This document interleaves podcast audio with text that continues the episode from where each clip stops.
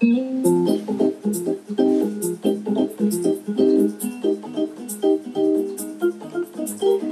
リエイティブマインドセット。誰もが想像力を持っている。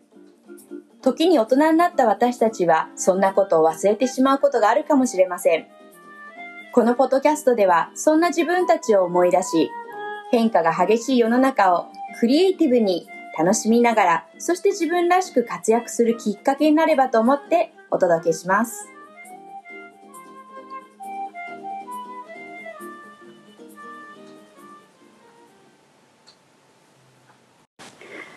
はい、おはようございます。おはようございます。朝早いですね、今日は。早いですね。声が少しちょっとそうです。かすれてる感じの二人ですね。です。はい、あの、酒焼けではございません。酒焼けでは全くございません。全くございません。朝の。朝です。アピールです。あ 朝朝活してます。今だからできること、かけるクリエイティブマインドセットということが今日のテーマなんですけれども、はい。あやさんなんか最近ハマってることとかありますか？ね今だからできることっていうテーマからのハマってることだと、うん最近っていうかまあまあコロナのね、あれになってからってことになるかもしれませんけど、私完全にね、昔は外食派。はいはい。もう何をとってもお外で食べるって感じだったんですね。だけども最近は家で食事するっていうのは増えてきて、うんででも家で食べるっつっても私はあのレストラン風にしたいわけですね。お。なんかその家っぽさが嫌いっていうことなんだと思うんです、うんうん。なのでなんかお花飾ったり、うん。なんか、まあ、ちょっとグラスとかね外の雰囲気をグラスの中いくつか変えていやー素敵。でなんかこう揃えてなんか見たりとかやってるんですよ。ああすごい。うん。丁寧な暮らしをしてる感じですね。本当ですか？まあ生ビールは生ビールで変わる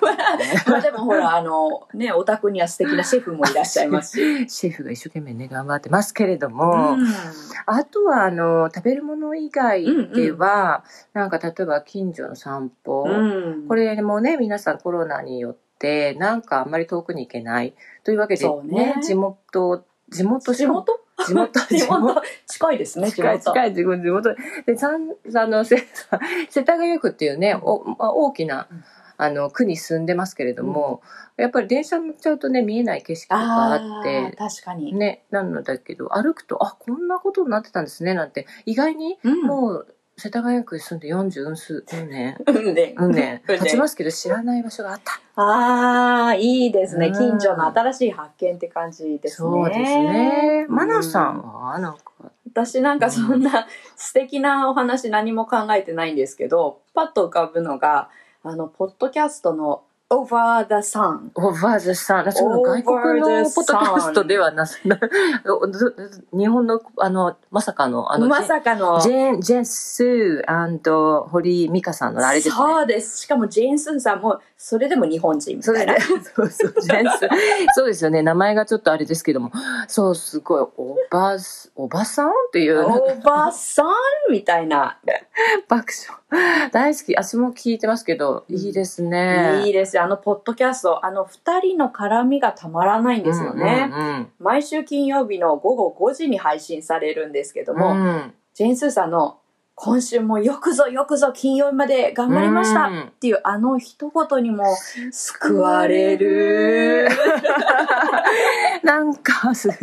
あったかい言葉ですよね。本当うになんか二人の掛け合いもいいですしあとたまにやっぱりあの人生重ねてきただけある、あの深いお話、うんうん深い深い。に涙をしたり、そういう週末ゆっくりお風呂で聞きながらあの過ごすのが暗いですけど最高のリフレッシュです。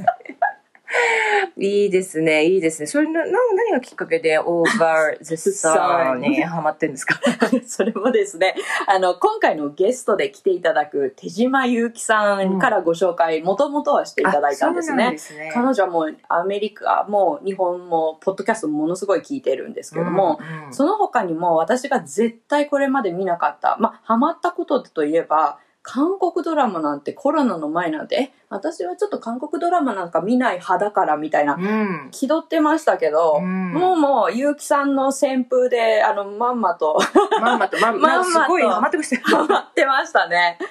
そうなんですよ。他にもですね、やっぱり中彼女が注目する小説とかドラマとかうん映画とか、なんかこうユーモラスだけど人間臭い葛藤みたいなうん。ものもある作品が多くて、私のエンタメの師匠なんですよね。素敵ですね。うん楽しみですね。この、今回のゲスト、手島ゆうきさんなんですけど、なんかマナさんのウはいェブサイトとも関係してるっていうことなんですが、はい。一体全体その、え、ドラ、え、な、ドラマオーバーザさん、え、どどういう、何者なんですか？興味津々ですね。うんうん。そうなんです。なんか、結城さんって〇〇な人っていうカテゴライズしてしまうのがすごくもったいないほど魅力的で、ええ。あの、完璧なバイリンガルでいらっしゃって、うん。とにかく日本語と英語の彼女の言葉選びがもう素晴らしくて、なるほど、といつも思うんですよね。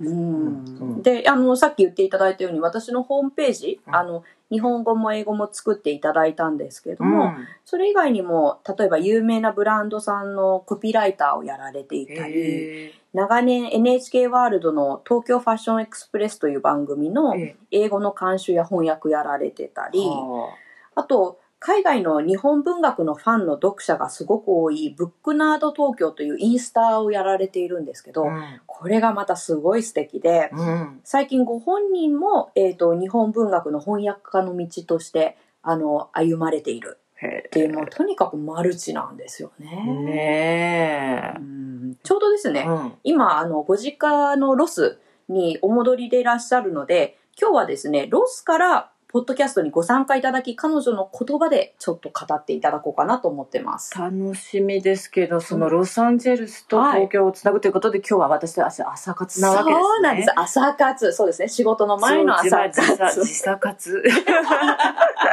実はでもすごく楽しみなので、それでは早速、はい。あの、まあ、今回、ズームとね、アンカーで、ロスと東京をつないで、あの、いたい、いきたいと思っております。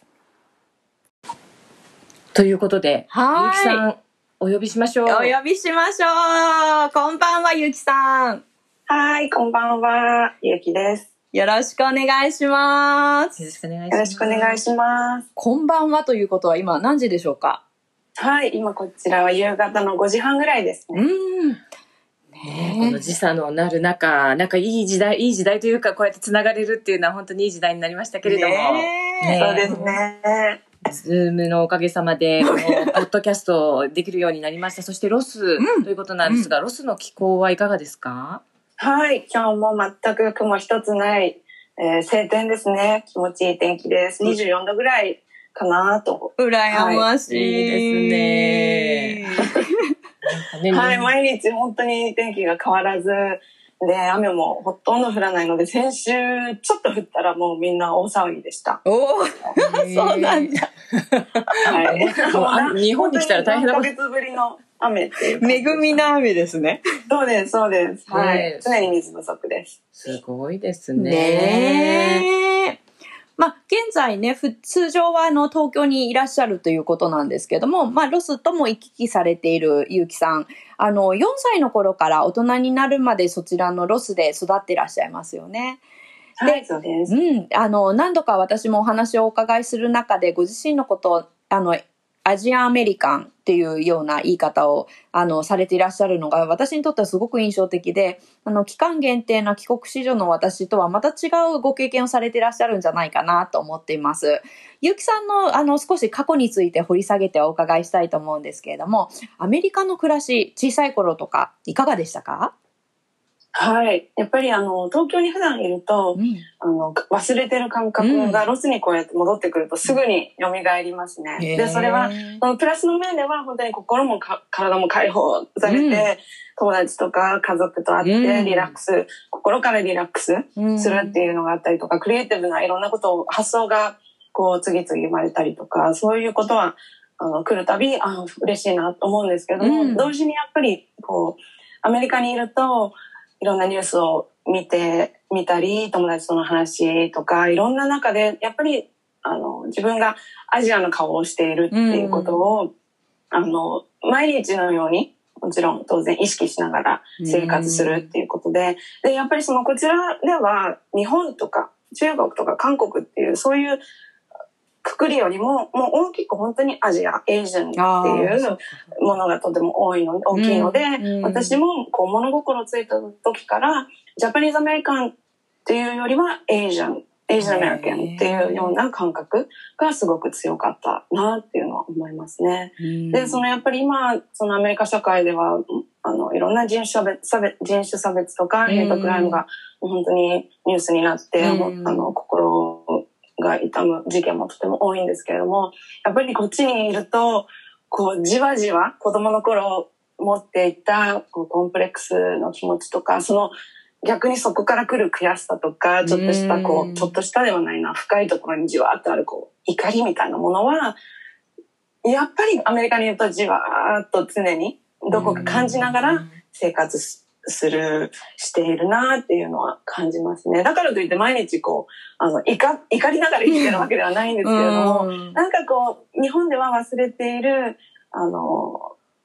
うん、悔しさとか、それがモチベーションにも変変わったりすると思うので、いろんなクリエイティブが、なきアイディアが生まれるのも、もしかしたらそれの影響もあるかもしれないです。いろんな反動とか悔しさであの、ここはこう変えたいとか、ここはこういうふうにこう自分の思いをもっと表現したいとか、そういう気持ちにはなりますね。うん。はい。なんか今あのアメリカでのこう視点というところを伺いながら今度逆にこう改めて日本を見て、まあ、またいい意味でも悪い意味でもなんか驚いたこととか感じることっていうのがあるんじゃないかなと思うんですけれどもどうですかね、はい。はい。あの、4歳で東京からロスに移って、それからはもう日本に住んだことがなかったんですけれども、うん大学の時に1年間、あの、京都の大学に留学をしたことがあって、アメリカの大学から。はい。その時に、その関西、初めての関西っていうこともあって、大阪も近いし、その、本当に日本人ってなんて面白い人たちなんだろうって。そうなんだ。全然シャイじゃないじゃんっていうのを、やっぱりすごく、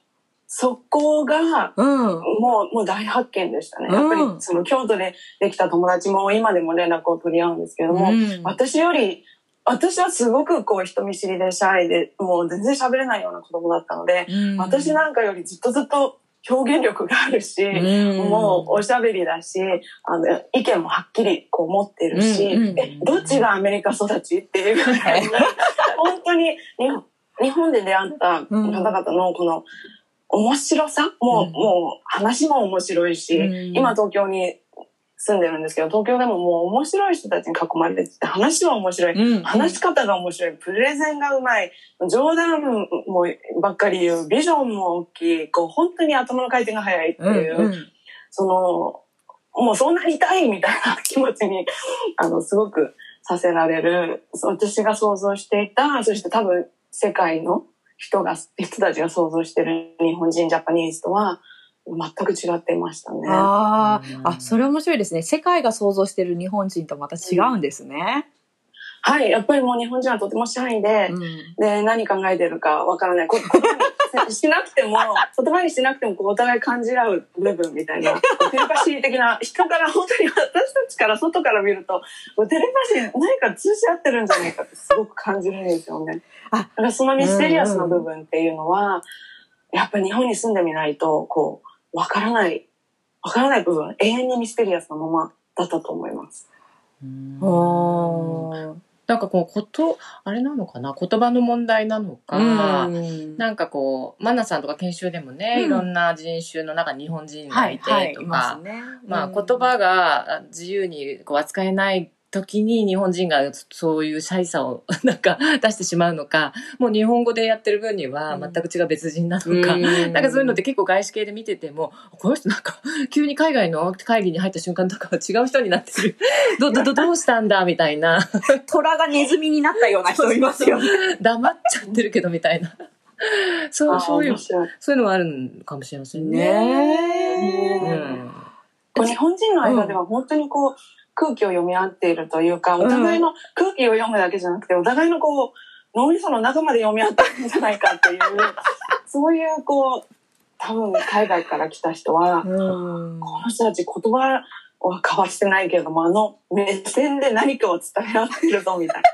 犬犬とか猫レベな。ルそういうのをすごく、そう本当にこう、直感レベルでコミュニケーションを取ってるような気がするんですよね、日本の方は。なんかすごい興味深いんですけど、結城さんはその、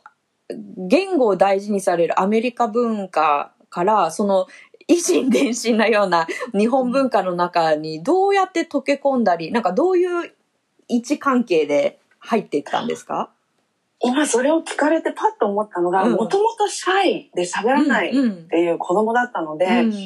喋らなくていい場面大好きなんですよね。なるほどね。だから、例えば本当に日本人の友達とご飯に行っても、うん一人シーンとずーっと聞いてるんですよ。うんこの日本の友達がワイワイワイワイ喋ってるのずーっと聞いてて、うんで、話をで、ゆきどうなのってこう、振られて初めて、ボソボソってこう、今まで見て聞いてきたことをこうんう自分なりにまとめて、ボソボソって言うと、えー、なんだ、考え持ってんじゃんみたいな。だから多分その、もともと喋りたい方ではないので、うんあの、アメリカ人のグループでも、日本人のグループでも、静かにこう黙って聞いてるタイプなので、多分それでこう、様子を見ながら、うんちょっとずつ、ちょっとずつ、ちょっとずつ、その場に慣れていったっていう感じ。で、もしかしたらこの性格の暗さというか、このシャイ、シャイな部分が、そこはちょっと手伝っているのかもしれないですね。なるほどね。うんまさにそのシャイな日本人のイメージが、ゆきさんにに対して日本人が感じてたのかもしれないんですかね。本当だと思います。え、あんたアメリカ育ちじゃないの？みたいな。え、アメリカ人ってみんな、あの、ガンガンい意見言うんじゃないの？みたいな。多分そういうのはあったと思いますね。もうカメレオンみたいな感じで、さっとこう姿を消すというか、色を変えるみたいな。なんか気づ気づくとそういう感じになってるカモフラージュえーでもなんかそのシャイさとか、うん。そういったあの、まあ、日本人はそうじゃないって話だったんですけどでもゆきさん自自身はととてもそういったあのシャイな側面もあるっていうことなんですがでもそことなんかこうあの私ちょっといろいろプロフィールとか勝手にですね、ゆきさんのことを調べ 調べ怖い怖い。ググググる。ググっちゃって、すみません、あの、ぐ勝手にググってるんですけれども、あの、というのもね、私は直接、マナさんからのご紹介でうんうん。知ってるっていう形なんですが、でも、あの、まあ、リアルなジャパンの体験として、なんかシャイさとはまた別のイメージがあるんですが、この、例えば、沖縄のアクターズスクール、あの、安室奈美恵さんとかがね、卒業したエンターテイナー育成スクールとして知られている学校とかあるんですが、このアクターズスクールでも何か活動されていたっていうふうに聞い、今読んでいるんですけれども。はい。そうなんです。沖縄には10年ぐらい住んだんですけども、あの、そのもともとアメリカの大学を卒業して、で、アメリカでなぜかヘッドハンティング、エグゼクティブ、しかもエグエグゼクティブヘッドハンティングの仕事をなぜかあ、そうなんだ。はいしてたんで、その最初の仕事が、まあ、オフィス、そこのオフィスマネージャーをやってただけなんですけど、でもやっぱり、これちょっと違うな、私っていうふうに思っていた時に、に。日本の知り合いの方から、あの、沖縄で、あの、インターナショナルスクール、うん。沖縄にインターナショナルスクールがあって、そこでバイリンガルの先生を探してるので、っていうお話をいただいたんですね。はい。で、そのスクールが、あの、沖縄アクターズスクールの姉妹校っていう形で直接つながっていて、でそこのインターナショナルスクールで英語のレッスンを教え始めたんですけれども、うん。その取り入れたのがミュージカルとか、うん。もともと大好きだったブロードウェイのミュージカルとか、あの、そういう歌とかダンスとか演技だったので、その英語のクラスがアクターズスクールのレッスンになって、っていう流れから、はい、あの、どんどんどんどんそっちのクリエイティブ方面のうん。クラスに変わっていったっていう形で、そのままもうずっと何年も何年もいました。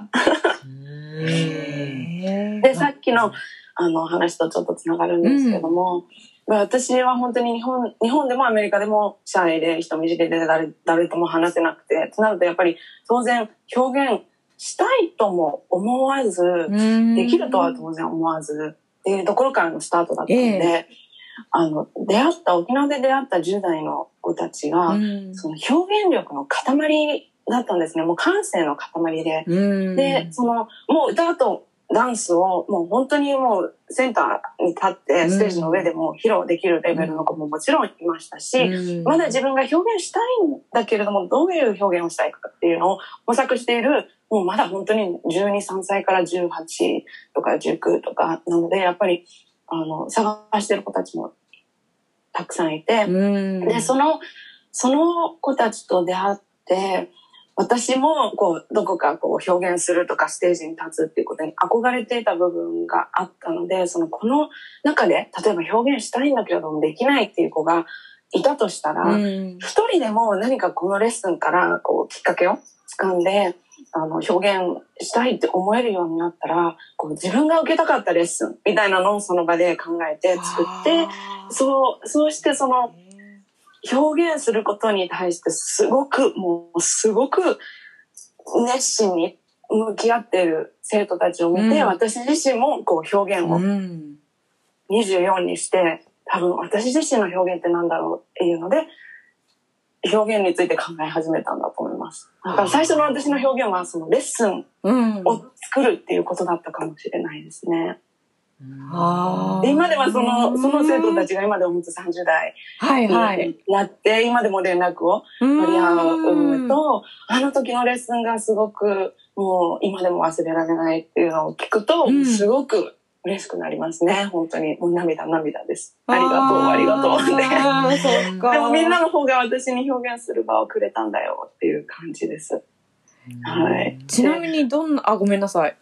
はい、うん。私もそのロスでずっと6歳から実はそのミュージカルばっかりやるようなパフォーミングアーツの学校にいた、いたのでもう6年間本当にその歌ったり踊ったりすることで教育を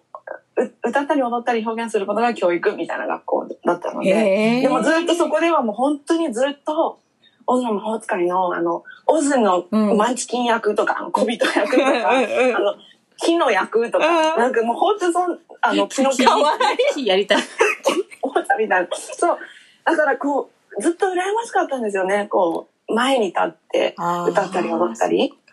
できる人が。だからそれが私の性格なのか、もうその当時から、あの、どうせアジア人だから、まあ、まあ主役はうんあれないだろうなってどこかで感じていたのかわからないんですけど、なので、その沖縄の生徒たちと会った出会った時には、もうこの子たちは絶対に何が何でもうん自分たちの声と力で表現できるようになってほしいっていう願いみたいなものが私の中にあるっていうことを初めて知ったんだと思います。うーん。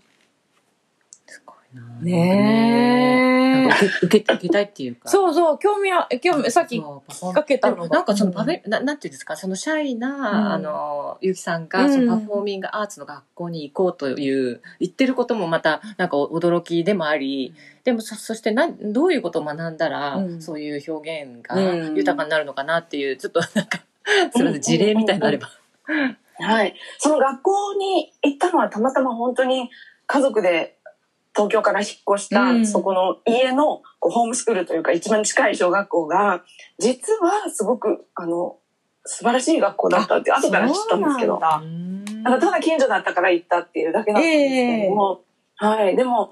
あの、本当にもう宿題は、こう、大学、近くの大学の本格的な劇場で、ええ。あの、もうミュージカルをやるための我々も朝から晩までリハーサルをしていてう、ん。宿題は客席で自分の出番じゃない時に宿題をやりなさいみたいな。ああ、そう本当に、はい。本当にそういう学校で、なんだ。うちの母親も本当に日本から来た、あの、ばかりだったので、もう素晴らしいわね、アメリカの教育はっていう、びっくりしてたって言ってたんですけど、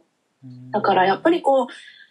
なんでしょうね。感覚、歌ももちろんダンスももちろんその中でタップもやったり、ジャズもやったり、で、あの、演技をする中で、あの、台本を覚えるだけではなく、それをどういうふうに、こう、あの、届けるかっていう声の出し方とか、割と徹底したパフォーミングアーツを小学生相手に、わここまで一生懸命に大人の先生たちがやってくれるんだっていうのはすごく感感動しますね、今思うと。う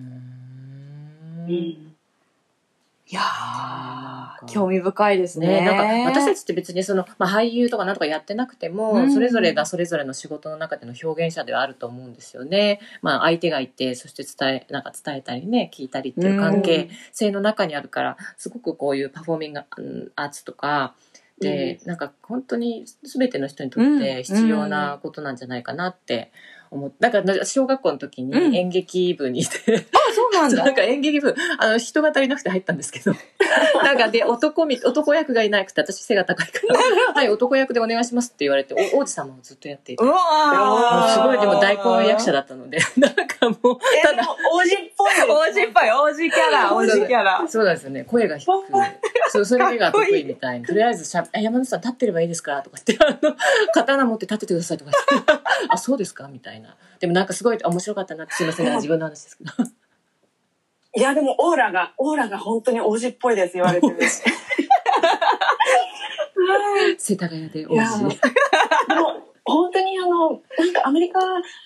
の教育は別にパフォーマーをみんな目指せっていうわけでもない、なくて、うんあのもう全然アートと関係ない演技と関係ない世界に行く人がほとんどなんですけれども、はいなんか誰もがこうアーツには関わ関わって損はないっていう教育なんですよね。だからクリエイティブな考え方をすすることに分野は関係ないっていう感じで。はい。だから本当に私の弟も、あの、会計士なんですけれども、はい。その同じ小学校に通ったので、そこで彼はそのセット作りはいはい。ステージクルー、ええええ。でステージクルーをやっていた経験から、今はもう自分の家の家具、もう本当になんかなので仕事は仕事でやりながら家に帰ってくると家具を作ったり、家族のための子供たちのおもちゃを作ったり、ーもういつでも何かを作ってるんですよ。あ趣味で生かすっていうのもいいですね。え多分絶対にぜ聞いてないか分かんないけど弟にとってはこのストレス発散にもなってると思うんですよね、うん多うん分。仕事のいろんなこうストレスをものづくりあの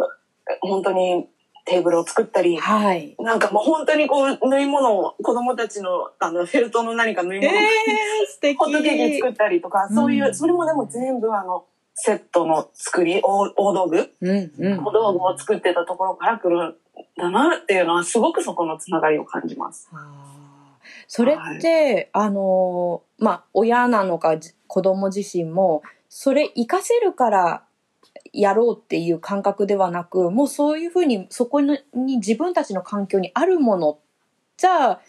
なんか点と点でもしかしたら活かせるかもしれないしもしかして活かせないかもしれない。そんな感覚ですかね。そうです、まさに。なので、こっちの人はもうみんな、everybody is an artist. みんながアーティストだっていううん。考えなので、うん。別にこう、何かでデビューしなきゃいけないとか、うん。あの、本を何冊売らなきゃいけない、絵を何枚売らなきゃいけないっていうことではなく、日本でアーティストっていうと本当にもう限られた人たちがなるものっていうイメージがあると思うんですけれども、アメリカはもう、例えばロイヤー、弁護士をやってる人でも、オフの時間はアーティストとして何かものづくりをしていたりとか、あの、庭師もアーティストだし、うん。本当に全ての人が何かしらクリエイティブな考え方で仕事を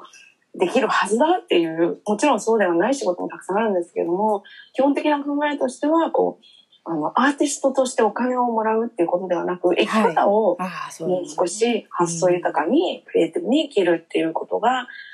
今考えると、その小学生の頃からの教育にそれが含まれたの、含まれていたのかなっていうのは思いますね。生き方がアーティスト素敵ね。ねえ、なんか、まなちゃん、うん。まな、まなちゃん。今、まなちゃんに行きましょう。あの、まなさんのあのね、さ、あの、クリエイティブマインドセットは、はい。誰もがね、クリエイティブな想像力を持っているっていうイントロで始まるんですけど、うん。なんかそのことを今、everybody is an artist っていう言葉を聞いて、またリマインドされたというか、やっぱりすごい重要だなって思いました。ねえ、うんうんはい。ちょっとお話を、あの、人生をちょっと先に進めさせて いただきたいと思うんですけど、でも小学校にもも盛り盛りだくさんで第2部、第3部が。聞きたいぐらいだけど、もうちょっと大人になって、幕が、幕が次。次に。幕に。 next、next next。っていうか、スオートジャンプして今年のお話に入りたいと思うんですけども、相当なジャンプです。相当のジャンプで、ゆうきさんあの今年、あれですね、文化庁主催の JLPP、 Japanese Litera Literature、あの、 Publishing Project の翻訳コンクールで優秀賞を受賞されたってことでおめでとうございます。おめでとうございますありがとうございます。ね、日本文学の翻訳家としても、あの、これからどんどん進ま、進められると思うんですけど、それをまずスタートされたきっかけっていうのは、どういったところからスタートされたんですか？はい。あの、もう本が大好きで、子供の頃からそういう、さっきから何度も言ってるシャイな子供だったので、もう本当にブックはもう本、本ばかり読んでるような、あの、子供だったので、日本語の本も英語の本も子供の頃からずっと読み続けていて、いつか、いつか日本の本を、小説を英語にするはい。お仕事がしたいなっていうのはうんどこかで、もうずっとこう夢としては持ってたんですけども、でも同時にそれの勉強をしたことがないので、例えば翻訳のあの専門のうん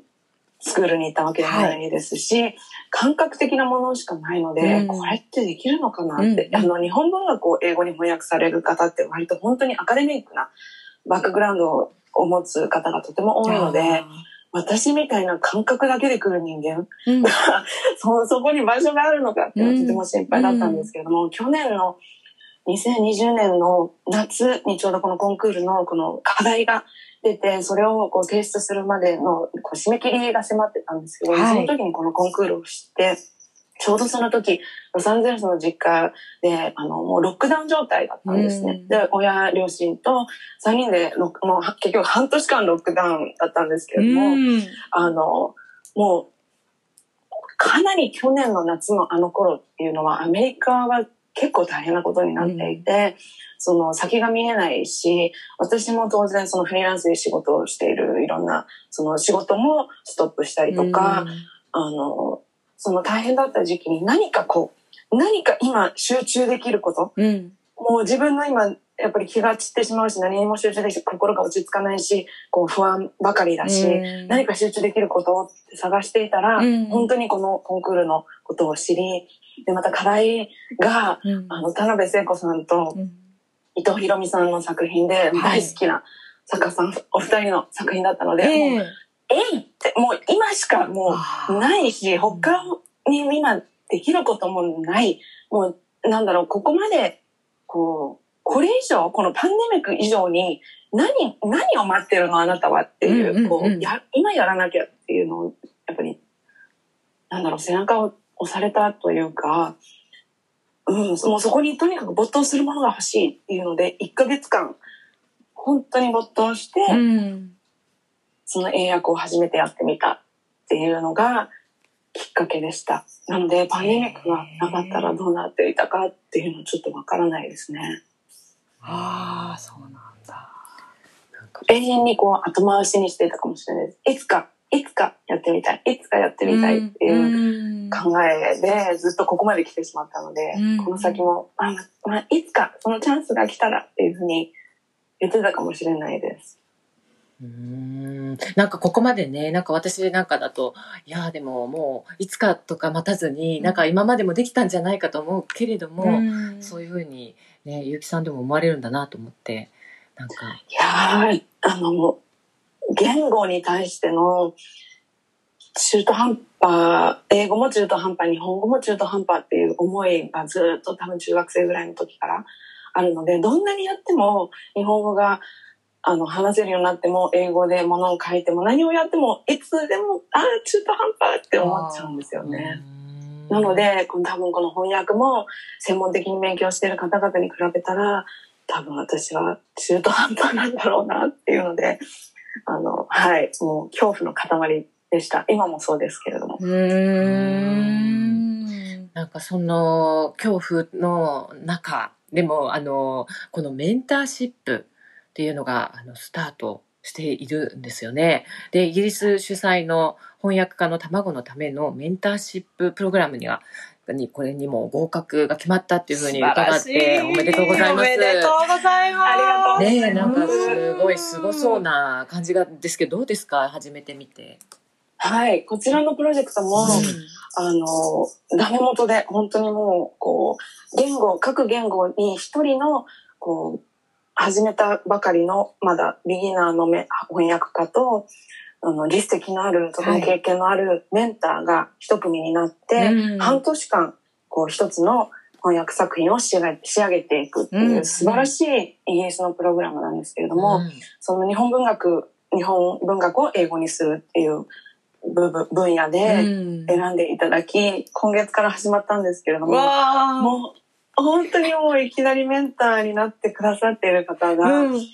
素晴らしすぎて、あの、もう今もう泣きそうになってますね。その本当にこの日本文学の英語翻訳の第一人者で、うん。35年間京都の同志社大学で翻訳を教えられていた、おー。はい、アメリカの方でジュリエット・ウィンターズ・カーペンターさんうん。という素晴らしい方なの。どうしてそこまでこうしてくれるんだろうどうしてそこまでこう見てくれるんだろうっていうぐらいじっくりと今向き合ってくださっていて、うんあの翻訳の深さに今触れて毎日こうもうビビりながらで もこんな機会ないので、うん本当にじっくりともう翻訳についてあの学べることはもう全部ま全部というかあの本当に今学ぶ機会をもらっていてありがたいもうありがたい限りです。はい。毎日ドキドキしながら翻訳しています。何が一番なんでしょう？今までの結城さんがご覧になられた言葉で携わってた世界とそのメンターをつけることでか違いとかびっくりされたことってどんなことですか、うん、やっぱりその翻訳っていうものは、うん。あの翻訳家の感覚はとても大事なんですけども、うん。翻訳家の感覚だけではやっていけないやってはいけない部分は当然あるので、うん。その元の作作品のうん魂の部分というか一番重要な部分をどう英語にするかっていう中でその度合いがわからないですよね自分だと。あのこれだとちょっとニュアンスは伝わるけど言葉は変えすぎちゃってるんじゃないかとか言葉をそのまま英語にすると言葉をそのまま英語にするとニュアンスは消えちゃってるんじゃないかとか、うんうん。文脈がちゃんと伝わってるのかとかそういうのをこう試行錯誤一人で翻訳家というのはどの誰もが一人でやってることだと思うんですけれども、やっぱりそのその度合いというかここまではいいけれどもここはちょっとやりすぎかもっていうそういうところを本当に見ていただけるっていうのがいやもう本当に毎日ああそうですそうですよねっていううん。発見だらけです。はい。うん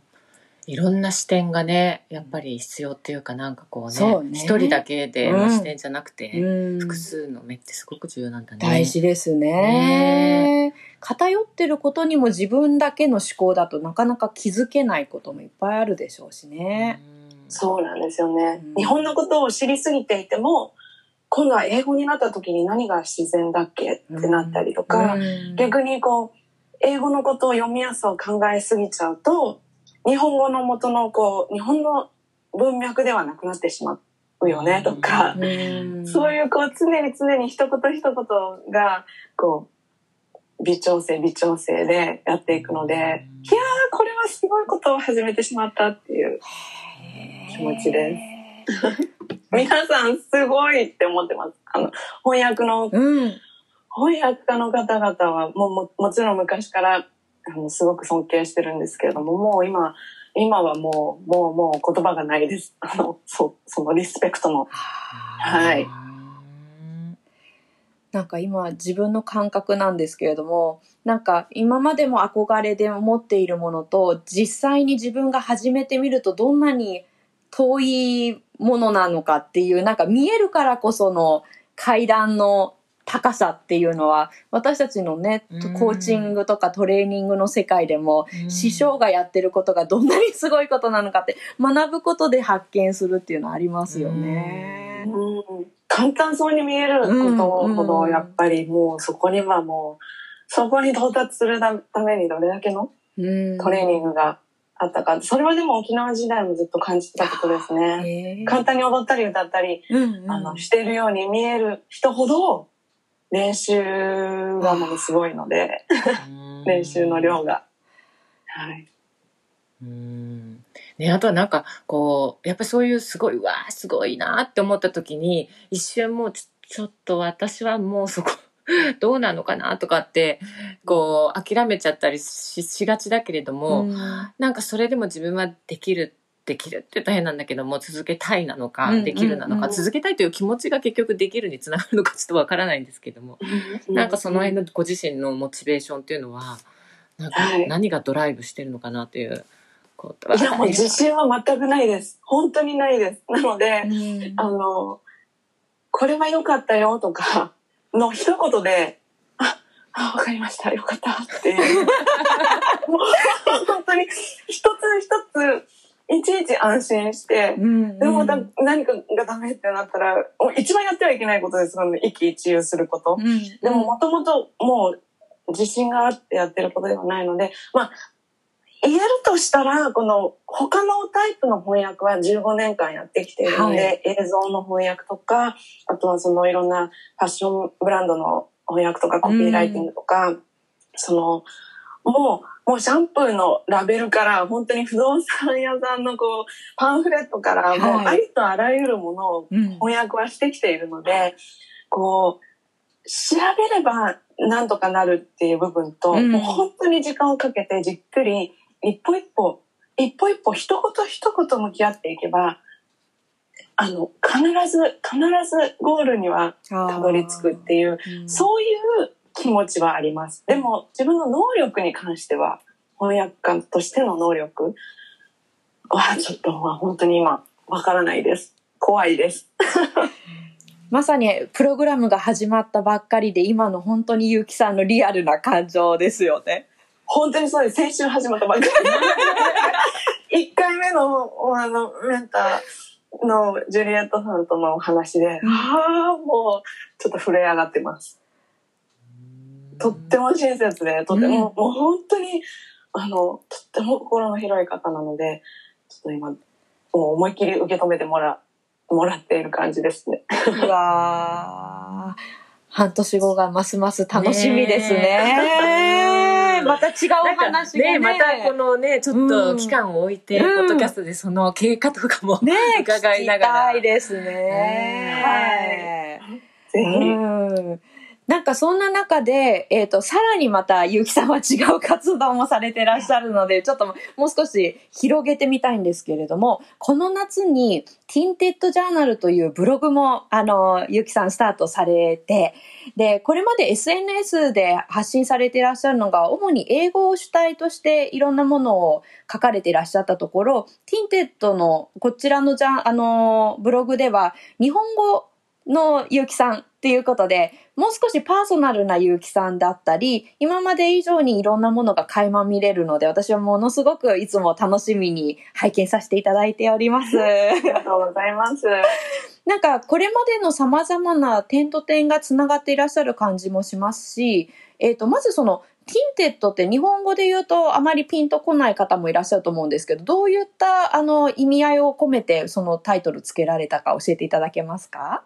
はい。あの、 tint っていうのは写真を撮ってる方とか、あの、写真の加工アプリとかにもよく出てくるので、わかる方が多いと思うんですけれども、あの、色彩とか色合いっていう意味があって、それもパキッとした色ではなく、こう、グラデーションのように、ん夕暮れ時の空みたいな感じで、こう、徐々に色が変わっていくような tintっていうところから来るんですけれども、それは、なぜそういう名前にしたかというと、こう自分が見る世界は自分のティントで、自分の色で、自分のフィルターを通して見ているなっていうのをどこかでこう思ったことがあって、うん。例えば誰かと同じ夕日夕日を見ていても、隣同士でこう立ってても多分見見えている色とか景色は違ったり、うん。感じることとか思い出すことが違ったりっていうことはあるなと思って、うん。私たちはこう誰もが自分の経験これまでの経験とか育ってきた環境とかいろんなところから景色見えてる景色が変わってきたりとか、なのでその Tinted っていうのは自分の色自分の色がついたもの自分の色をつけていくものっていうこう自分フィルターがかかった世界っていうイメージ。であの先ほどの沖縄の経験とつながるんですけれども、はい。こう表現をする人間とかうん。表現をしたいと思う人間はこうただ振り付けを完璧に踊れるとか、うん。声がいいから歌が歌えるとか、あのもう顔が美しいからそれであの売れるとか、そそれだけではもう絶対になくて、うん。やっぱりその人の中に何があるかっていうところに人は心を打たれたりとか、あのその、こう、そこから見える表情っていうのが、うん。もうとても深い一種の表情だったりとか、でそれっていうのはもう全部いろんなその人が見てきた、経験してきた、感じてきた思い、あの、思い出とか、その人の経験から出てくるものだと思うので、やっぱりこう、あの、自分の中にあるものっていうのは全部、こう自分のティントがかかっていて、うん。ある作品を見て、こういうふうに自分は感じた。なので、そういうのをこのティンテッドジャーナルでは、私がこう、日頃、あの、見たり聞いたりしているものを、今はこういうふうに感じてるんだよねっていう感じで記録していくうん。場所として、ちょっと、あの、そっと始めてみた。そっとなんですか？そっとなんですね？あれ？始めてみた。そっと始めてみた。やっぱりこう、日本語で書くことに、あの、自信がないので、あんまりこう、堂々と言えないというか、そえ、そこ、そこですか？そうなんです。これやっぱり日本語では初めてこういう形で書くので、うんうん自分の声をまだ今探しているっていう感じ。ですね日本語で見る世界ってどんな色だろうっていう感じですう。んいつも英語で、英語で見たり書いたりしてるので。はいあ、そっか。じゃあ、ゆうきさんもパチッと決まってやってらっしゃるっていうよりも、ご自身の探求するサイトでもあるんですね。はい。もう全く何も決めてないので、うん読む方からしたらもう毎日違うことを、違うテーマでうん。書いてるから、これ何なのって思うと思うんですよ。こうもうジャンルを決めずに、もう映画から音楽からミュージカルから韓国ドラマからもう今日友達と話したこととか、アメリカで今は流行ってることとか、そういうことをその日感じたままに書いていて、で、日本で感じるものと、うん。えアメリカに来た時に感じるものとっていうその違いもうんうん。自分で書いててはっきりわかるので、うん。あに日本がどんどん遠くなっていくっていう感じる部分もあれば、うん。あの日本のことがどんどんわかんなくなっていくって感じる部分もあればでもアメリカでは今これが一番最近考えてることなんだよねっていうのが出てきたりとか、なのでそれをこうキャッチする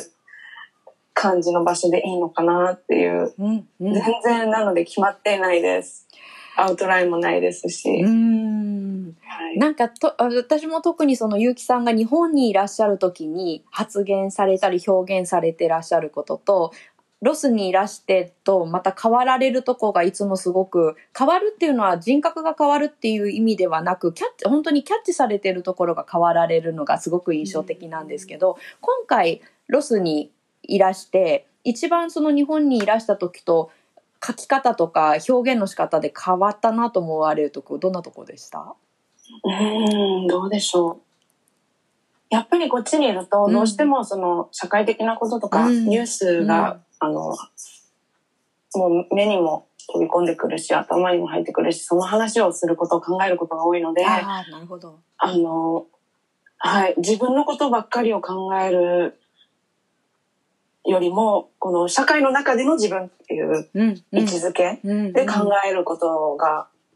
増えるな毎回そうなんですけども、あ増えるなーっていう気はします。なんかもっとビッグピクチャーになるというか、うん。あの、自分一人がもがくだけではなく、こう自分がもがげもがいてることは、他の人たちも、特に例えばアメリカにいるアジア系、アメリカ人、アジア系だけではないんですけれども、はい。私が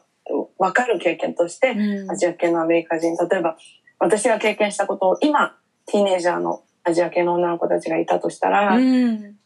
じゃあその子たちにはどういう、どういうアメリカが私は、あの、どういうアメリカだったらいいと思ってるんだろうとかそういう考えにやっぱり変わることが多いと思います。なので、割とこう日本から来たばかりの頃って、うん。あの、本当にこのテレビが面白かった、この映画が面白かったっていう、で、それは今でも見たり聞いたりはしてるんですけども、ええ。なんかそういう、あの、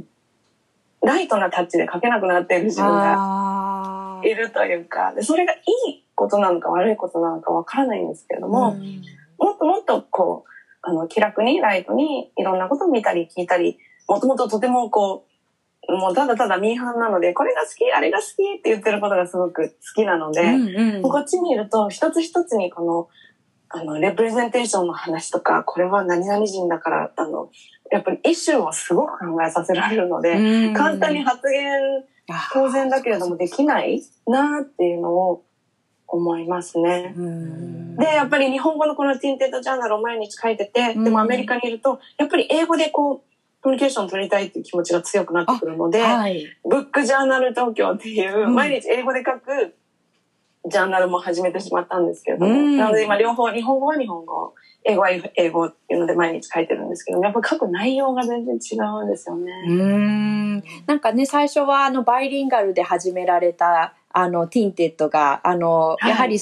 分けられるっていう決断もされましたものね。英語と日本語で。やっぱり日本語で書くテンションと英語で書くテンションが全然違うし、読む相手、イメージしてる相手も違いますし、こう、はい、今テーマになってる、話題になってることで共通なことっていうと、うん。今はもう本当イカゲームぐらいしか、本当 イカゲーム。ゲーム、もう本当スクイードゲームの話だったら世界中どこでもあそう通じるかもしれない。今、アメリカでもそれで湧いてるんですけど。うんなんですけど、なんか本当に、はい、視点がやっぱりちょっとこう、見る場所が変わるので、同じスペースで書くっていうのにちょっと難しさを感じ始めて、じゃあもうやっぱり分けようって、こっちを見る人、うんでもまたこっちを見る人っていうふうに、こう、選んでもらえたらいいなっていうふうに感じましたね。なるほど。なんかね、やはり結城さんと話してると、本当いつもその視点の面白さ、あの、いろんなところに視点をお持ちで、で、さらにその読者に向けてそれを、結城さんの視点からシェアされてるっていうところにとても興味深いんですけど、この、あの、ポッドキャストのおなじみな質問を早速させていただきたいと思うんですけど、結城さんにとってのクリエイティブマインドセットって何でしょうか？はい。あの、今、やっぱりアメリカにいるからなのか、うんこのクリエイティブマインドセットっていうのを聞いてパッと出てきたのが、うん。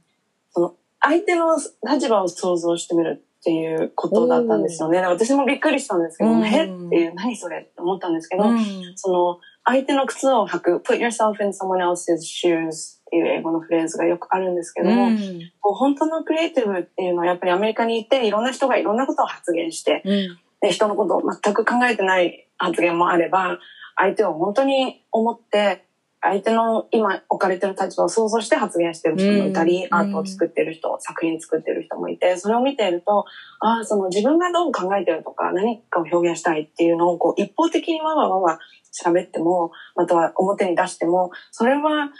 クリエイティブと言えるんだろうかって思った時に、うん。いや、多分それは本当にただの自己満で、自己満足で、そのクリエイティブって一人ではできないことですし、私が今までこのその見てきたもの、聞いてきたもの、うんこう今まで自分のインスピレーションになったもの、うん。すべてが誰かが作ってくれたもので、それを私が吸収して自分の中にこう落とし込んで、自分の今後の何かの表現につながる。っていうのをそういうサイクルを考えるとなのでティンテッドジャーナルもこう自分の視点自分の視点っていうふうに言っているのでこう、うん。矛盾してるように聞こえるかもしれないんですけども結局自分の視点を作っているのはいろんな方の作ったいろんな作品だったりうん風景だったり場所であったりするのでその中からこうそれをインプットしてで自分の中でこうアウトプットのためのこう噛み砕くプロセスがある。うん。うんなのでクリエイティブマインドセットっていうのはその本当に相手のことを考えながら相手の立場を想像する。その想像力がクリエイティブなんじゃないかなっていうのを今とても感じていますね。わあこれまた日本で録音していたら違う回答だったんですかね。あ、違うと思います。あの、それはそれで、じその時の自分にとってのん。本当のこと、嘘ではないことを話してたと思うんですけど、なんて言ってたんだろう。でも本当に、はい、今、今日だったから、これが出てきたのかなって思います。うんねえなんか本当にあの結城さんのそのなんだろうなアメリカの、うん。での生活だったり日本での考えたことだったり、そして今ね取り組んでらっしゃる翻訳の活動だったりメンターの活動のねあのからの刺激の ドキドキなんかあーってね あのなってること。そしてあの同時に今取り組んでらっしゃるティンテッドジャーナルとかね日本の日本語そして英語でやっているブックジャーナル東京とか、うん。本当いろんな話をうん。伺いながら、そしてクリエイティブマインドセットがあの、まあ、他者相手の立場を想像するっていうところからスタートするんじゃないかっていうお話をこう聞きながら、すごく全てがね、つながってきたなっていうふうに今感じております。本当にね、今日楽しくて、で、もうちょっと私たちはさらに深掘りすれば、キリがなさそう。本当に。ね、キリがないと思うんです。そしてリスナーの皆さんも、ゆうきさんについてさらに、そうさらに。え、え一体何、どんなことを、うんあの、ゆうきさんのフィルターで見てるんだろうとか、うん感じてらっしゃるんだろうとか、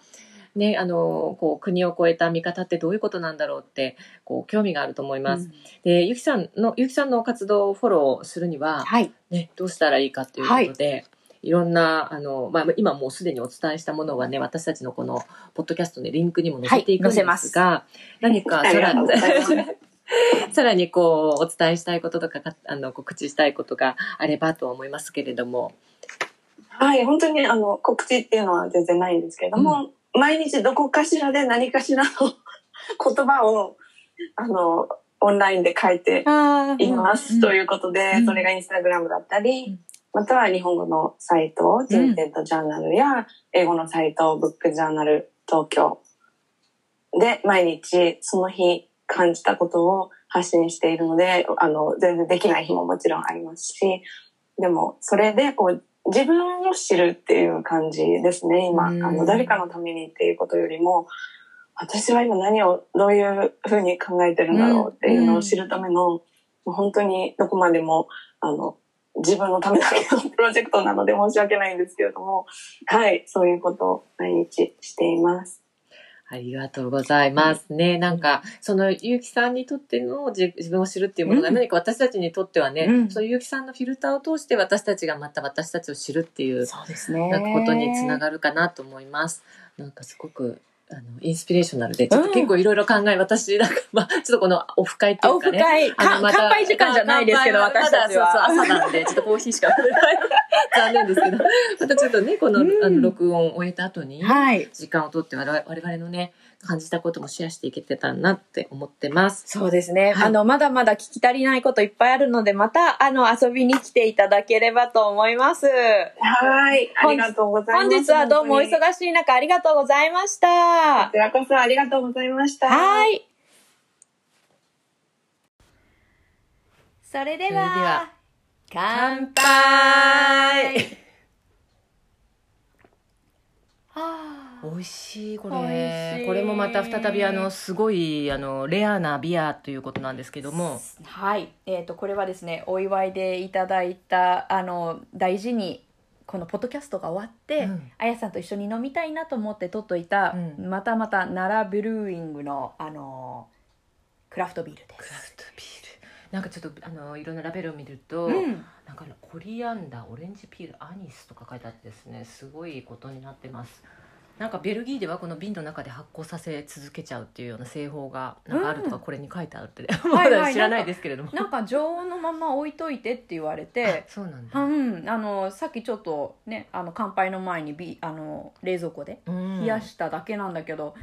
なんかキンキンじゃないのが美味しいキンね。キンじゃない生ぬる系が美味しいです、そしてこれは何の回でしょう？何と書いてもうだってほら もう朝活で結城さんと会ったじゃないですか。そうですね。ズームでねロスとつながって。いい時代ですね。いい時代です。あの後ね結城さんがご自身のティンテッドジャーナルに、はい。あのちょうど終わった後の様子。ロスあの彼女のオフィスから帰る途中に聴いてる音楽とかうん。見えてる景色を書いてくださっうて、ん。なんかそれがまたなんかすごいなんだろうロスの香りがねプンプンきて、うん。はあいいなと思って。ねえうなんかねこういうまあフィジカルには会えないんだけれども、うん。なんか彼女のね考えてることとか、見てることとかなんかいろんなものを感じたなっていうまたこれねあのねこの今だからできることをかける、うん。クリエイティブマインドセットっていうねお題でやった回なんですけど、うん。まなちゃんあまなちゃんと。もうえもうまなちゃん、まああやちゃんにしましょう。もう、もうここからあのもう、あの、いつも通りに行きましょう。はい、ん。そうです。まなちゃん、まはい。どうでした？今日今日っていうか今日じゃないんだけど。あ今日じゃないのね。実はね、これビール飲みたいがために後で撮った後撮り後撮りしましたけど、はい。なんだろうな、なんかいろんなこと考えさせられて、あの時パッと思ったことと今日思ったことといろいろあるんだけど、うん今日パッと思うことはなんか結城さんの言葉の中に結構アメリカの初期の頃のないしあのアメリカの暮らしの中で感じてた悔しさとか、うん。中劣等感とか、うん。その言語に対してどっちも中途半端だなみたいな話されてたじゃないですか。であなんかそういう話を聞きながらあ分かる分かると思いながらね、うん。昨日の夜あの全然違う企業研修のやってたんですけど、うん。そこでエグゼクティブがいらしてあのヨーロッパのエグゼクティブの方が話してた時にねあの自分なんかあなたの原動力なんですか？すごいあのすごい情熱が伝わってくるんですけどって参加者が言ってて、いや怒りが自分はうまく使いながらそれを、えー、とエネルギーに変えられていると、うん。まあ、訓練されてしているっていう話を聞いてなんか人ってネガティブなこと一見ネガティブだと思っているものに対してものすごく力ないしパワー持ってるから、ううんまく変換できると、うん。それってすごく有効活用できるんだなって自分の振り返ってもああ私もあるあると思って。うん。なんかそんなところが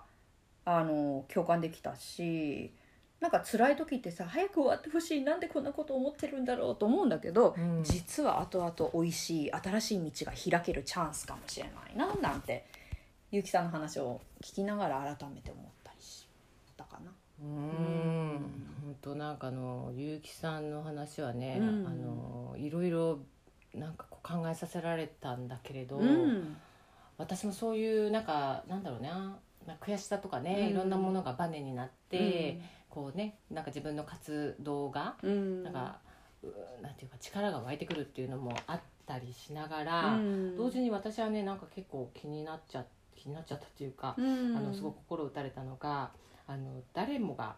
あのアーティストであるというかあ「Everybody is an artist」って言ってましたよね。うん。なんかあのすごいあのアメリカの教まあアメリカだけに限らないと思うんですけどあのそういう教育って素敵だなと思って日本ってまだまだその、まあ、まだまだなのかな。なんかき芸大とかねそういうとこ行かない限り、うん。なんかあとは勉強しないみたいになってるんだけれど、うん。うん。なんか美術の授業もなんか知んないけどあの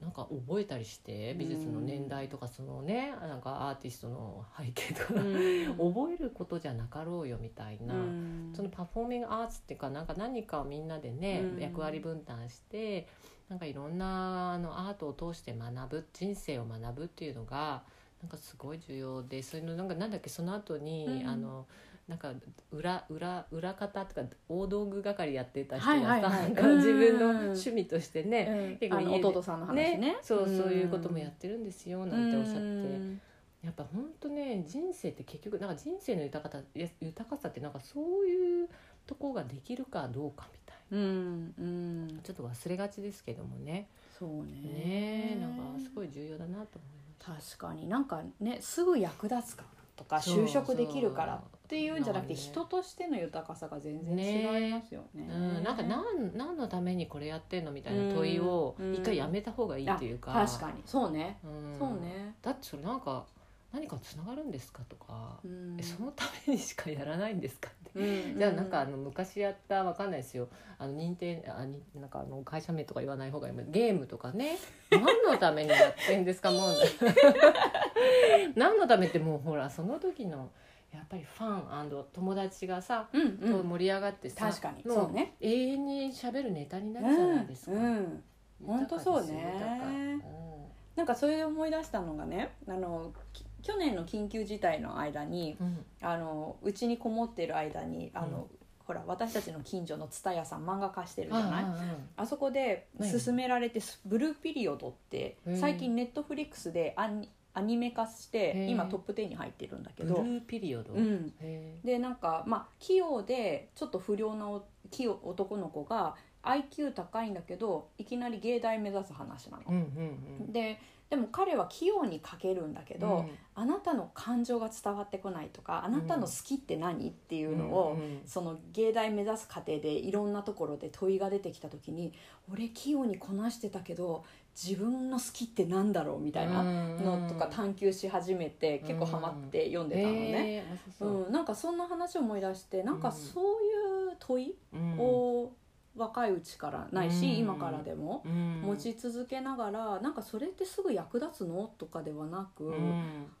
生きるって素敵だなと思ってさ。うん。いやでもその本がさ、うん。何？そのベストセラーとかさ、うんうん。注目されてるってことは、みんなが何か気づいて、ね気づいてるっていうかこうそういうことなんじゃないかと思い始めてるっていう感じなんだろうね。ねなんかテストなんかあの今さ大学の先生のさなんかの実務家うん。教員の、ねあやちゃんやってるもんね。うん、学んでる中でも、うん。やっぱり学生がそのいかになんかその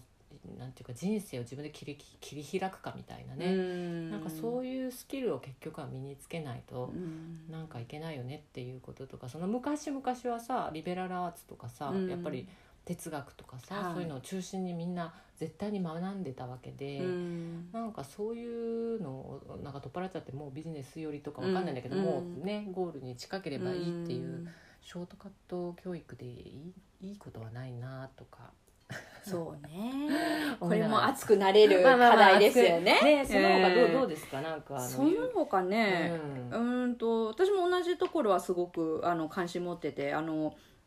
さっきのアートの話からいくと、うん。あのアイディオの創設者のトム・ケリーさんが言う「Everybody is creative」みたいな、うんうん。いう話ってすごく連動するから何を前提に例えばアーティストだじゃなきゃこうですとかではなくみんながアーティストだよとかみんながクリエイティブだよっていう前提を持って生きたり生活しているとなんかふとあこんなのもありじゃないとかこんなのもいいと思ったってもっと自由に言えそうだなっていうのは。う。んうん。本当だよね、うん。正解もないからね。ねえ。特にこれからはね。ねえ。なんかこのビールを飲んで どうどういうどうですか？あとかこの味わいを言うのもね。ね。ああわかるわかる、そううんね人それぞれでね、うん。なんかその人それぞれ確かに。の、まあ、し舌感覚とか、今までの経験っていうか他に飲んできたビールとかさ、はいまあ、比べながらまあ今のこのビールを批評するわけです、うん今批評って言うとあれだけど、でもだからなんか本当それぞれがそれぞれであそんな味を感じるんだみたいな、うん。なるほどねっていう面白さがあるんね。そうよね、うん。なんかそれで思い出したんだけど、うん。あのお酒の会社とお仕事をした時にね、あの日本ないしアジア系の参加者向けにうん。フランス人のトレーナーが来てそれのサポートをしてたんだけどアジア系の人たちはその正解ないしこれはどういう味わいだってあついでいただきまして。ちょっと音とかなあはいはいいいいいシュワシュワシュワなんか CM みたいな音が CM みたいなあのそしてすいません。ああ大丈はい。はいそうそして。ああそして、うん。あのみんなマニュアルを覚えたがるわけ、うんうん。何が入っててこれが入ってるからこういう味ですっていう、うん。まあ、接客をしやすいからっていうことなんだけど、でもそのフランス人のトレーナーが素晴らしいなと思ったのは私はおばあちゃんがよくあの裏の庭でね果実を作ってて私はその味にちっちゃいとか慣れてるからその味の表現するけどあなたたち皆さんは自分の国の梅干しみたいな酸っぱさとか わかんないけどそんなそんなものはないかもしれないけどうんうん。そうあの、まあまあそういうことだよね。そのに日本ないしコンテクストが。あアジアならではのうん。ものに例えうてん。話してねって言ってたのは、うん。っていうのは舌は全みんな違うからっていうのは、あそうだよねとか思いました、っていうのを思い出した本当だよね、うん。いやまさにそうそうそう。いう、ん。なんかそれで思うとね、うん。その彼女がなんかクリエイティブマインド、うん。クうん。クリエイティブって何ですかって聞いた時うに、ん。あのなんか相手の立場に立つことというかさ、うん。なんかその、うん。びっくりした、ね、うん、そういう相手のシューズに入ってことみたいな、うん。あこれってねやっぱり人それぞれの違いがあってそのひ相手のうん。なんか違いも楽しめちゃうみたいな、うんうんいろんな視点でふなんかその結局世界って結構複雑なものなんで、うん。自分の視点だけで見ていたら、うん。やっぱそこにねクリエイティビティってやっぱ生まれてこないような気もして。うん。なんかこう相手の立場に立つとこんな風に見えるとか愛菜ちゃんから見た視点そして、うんなんかね結城さんから見た視点私から見た視点、今回のこのねポッドキャストも三人三様の、うん。なんかどっか違うこと見てたり聞いてたり感じてるわけで、なんかそういう豊かさがあのいわゆるなんだろうな。豊か世界のね豊かさをちゃんと表現していく方法なんだろうなってうんう思んうんだよね。なんか違う意見言っていいんだよっていう前提がね、うん。もうちょっとあ私含め、うん。あ合わせなきゃあなんか全然自分だけ違うこと言ってたやばいっていう気持ちじゃなくて、ああなたはそう考えてんのね、うん。なるほどじゃあこういうのもありかもみたいなななればいいよね。ねえ、うん。なんかそういうのがさすごいこう受け入れられるようになったりうん。すると、なんかまあジャズのさうん。世界もそうだけどさ、うん。みんな楽器も違えばね、うん。弾き手も違くてみんながみんなの解釈のもとにでも目を合わせてなんか今ね？い行く方向はこっちかな？うんうんうんうんみたいな探り合いみたいな。はいはい大好き。あね、うん。ああいうのが結局まあなんかこうゴールはさすごい楽しい音楽を奏でることっていうか、そして人がハッピーになって自分がハッピー。になるそういうゴールが近ければ、うん。なんかこう全然違うこと言ってても、うん。まあ、そこはそこで共有できるというかね。ね。でもこのことってやっぱねでも会社とかではさなかなか「何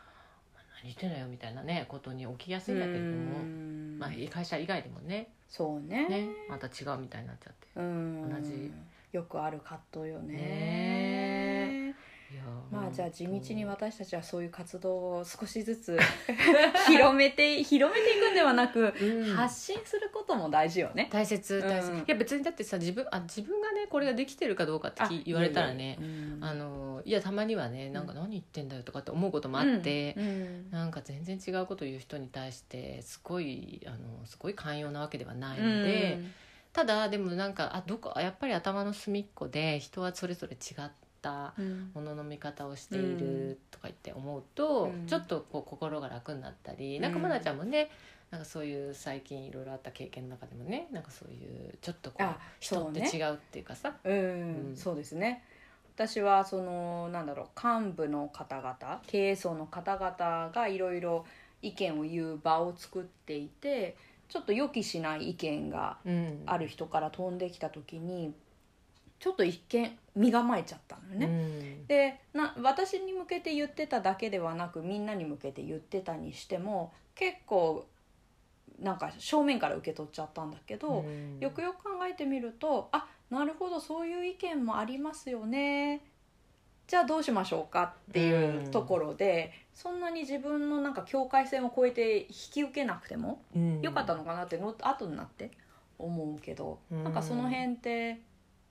うん、でも訓練かな。訓練だよね。なんかうん。でも本当だってさもう40うん年生きてきてね、うん。ようやく私もなんか徐々に徐々にだけれども、うん。これが20代とかでねできたかっつったらなんか、正直20代の時は「はあ?」とか言いながら無視してたと思うんですけど、だけれどもなんかね今後あのねなんか本当になんか最終的なハイヤーパーパスっていうか,、なんかより高い目的の達成っていうとこを考えた時うん。になんかどうしても自分一人じゃ叶えられないものがあったりするなとは思うので、うん。なんかねその今日今日じゃなかったけどあの数日前の,、はい。あの朝活のうん。結城さんとのトークは、うん。なんか本当に彼女のいろんなその視点に立つ、うん。まあ翻訳もねあのいろんな翻訳していらっしゃると思うんですけどその人の立場に立つというかね、いろんなや役がいっぱいあってね、うん。その小説の役なんてもうさいろんな人になりきらなきゃいけなくてそれを言葉にしていくっていうすごい作業だと思っでその言葉また読む私たちとか、うん。まあ、私以外の人たちもいるわけで。うん。もうすごい相乗効果みたいなことになってね。すごいフィルタリングの嵐みたいな、うん。フィルター祭りみたいな。そしてなんか混ざり合ってね、混ざって混ざってうん。新しいものがその中で、うん。なんか何かしら生まれてだからなんか読書するってなんか生まれてるんだよね読んでる人の中で、あれですよ。あの発酵食品みたいな。発酵です。あ戻ってきました。そうそうそうあのビールに戻ってきました。ビールに戻ってくるけどね、発酵しながらふつふつふとと。それがまとまっ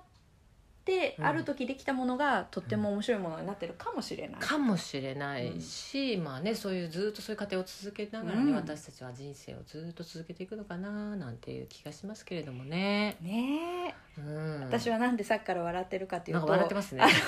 あやちゃんがすごい最高な今日は洋服を着ていて いろんな目がついてるのよ。だからさっきからそういろんな視点とかいろんなものの見方っていうたびになんかいくつここに目がついてるのかな みたいな。のを見てて。おかしくなってた。そこの100目の妖怪って言われて会社に行くとなんかすごい山野さんに見られてる気がします。後ろも前も腕も全てに目がくっついてるんですけどっていう、そんなトレーナーを今日は着させていただいて。と多分無意識的にうん。このね100目の 妖怪 いろんな視点でもの世の中を見ていくってことについて考えてたのかもしれませんね。そうですね。うん。じゃあ続きは私たちはもっと飲みながら。なんかね、うん。飲みながらあのこの今までの本当にトークというか今だからできることそしてクリエイティブマインドセットについて、うん。さらにさらにあの飲みながら。はい。続きをしましょうか。皆様にはもう長いと思われるかもしれないので、ね。今回はじゃあこの辺りで、ねまたゆうきさんにも会いたいですね。はい。リアルで会いたいですね。それでは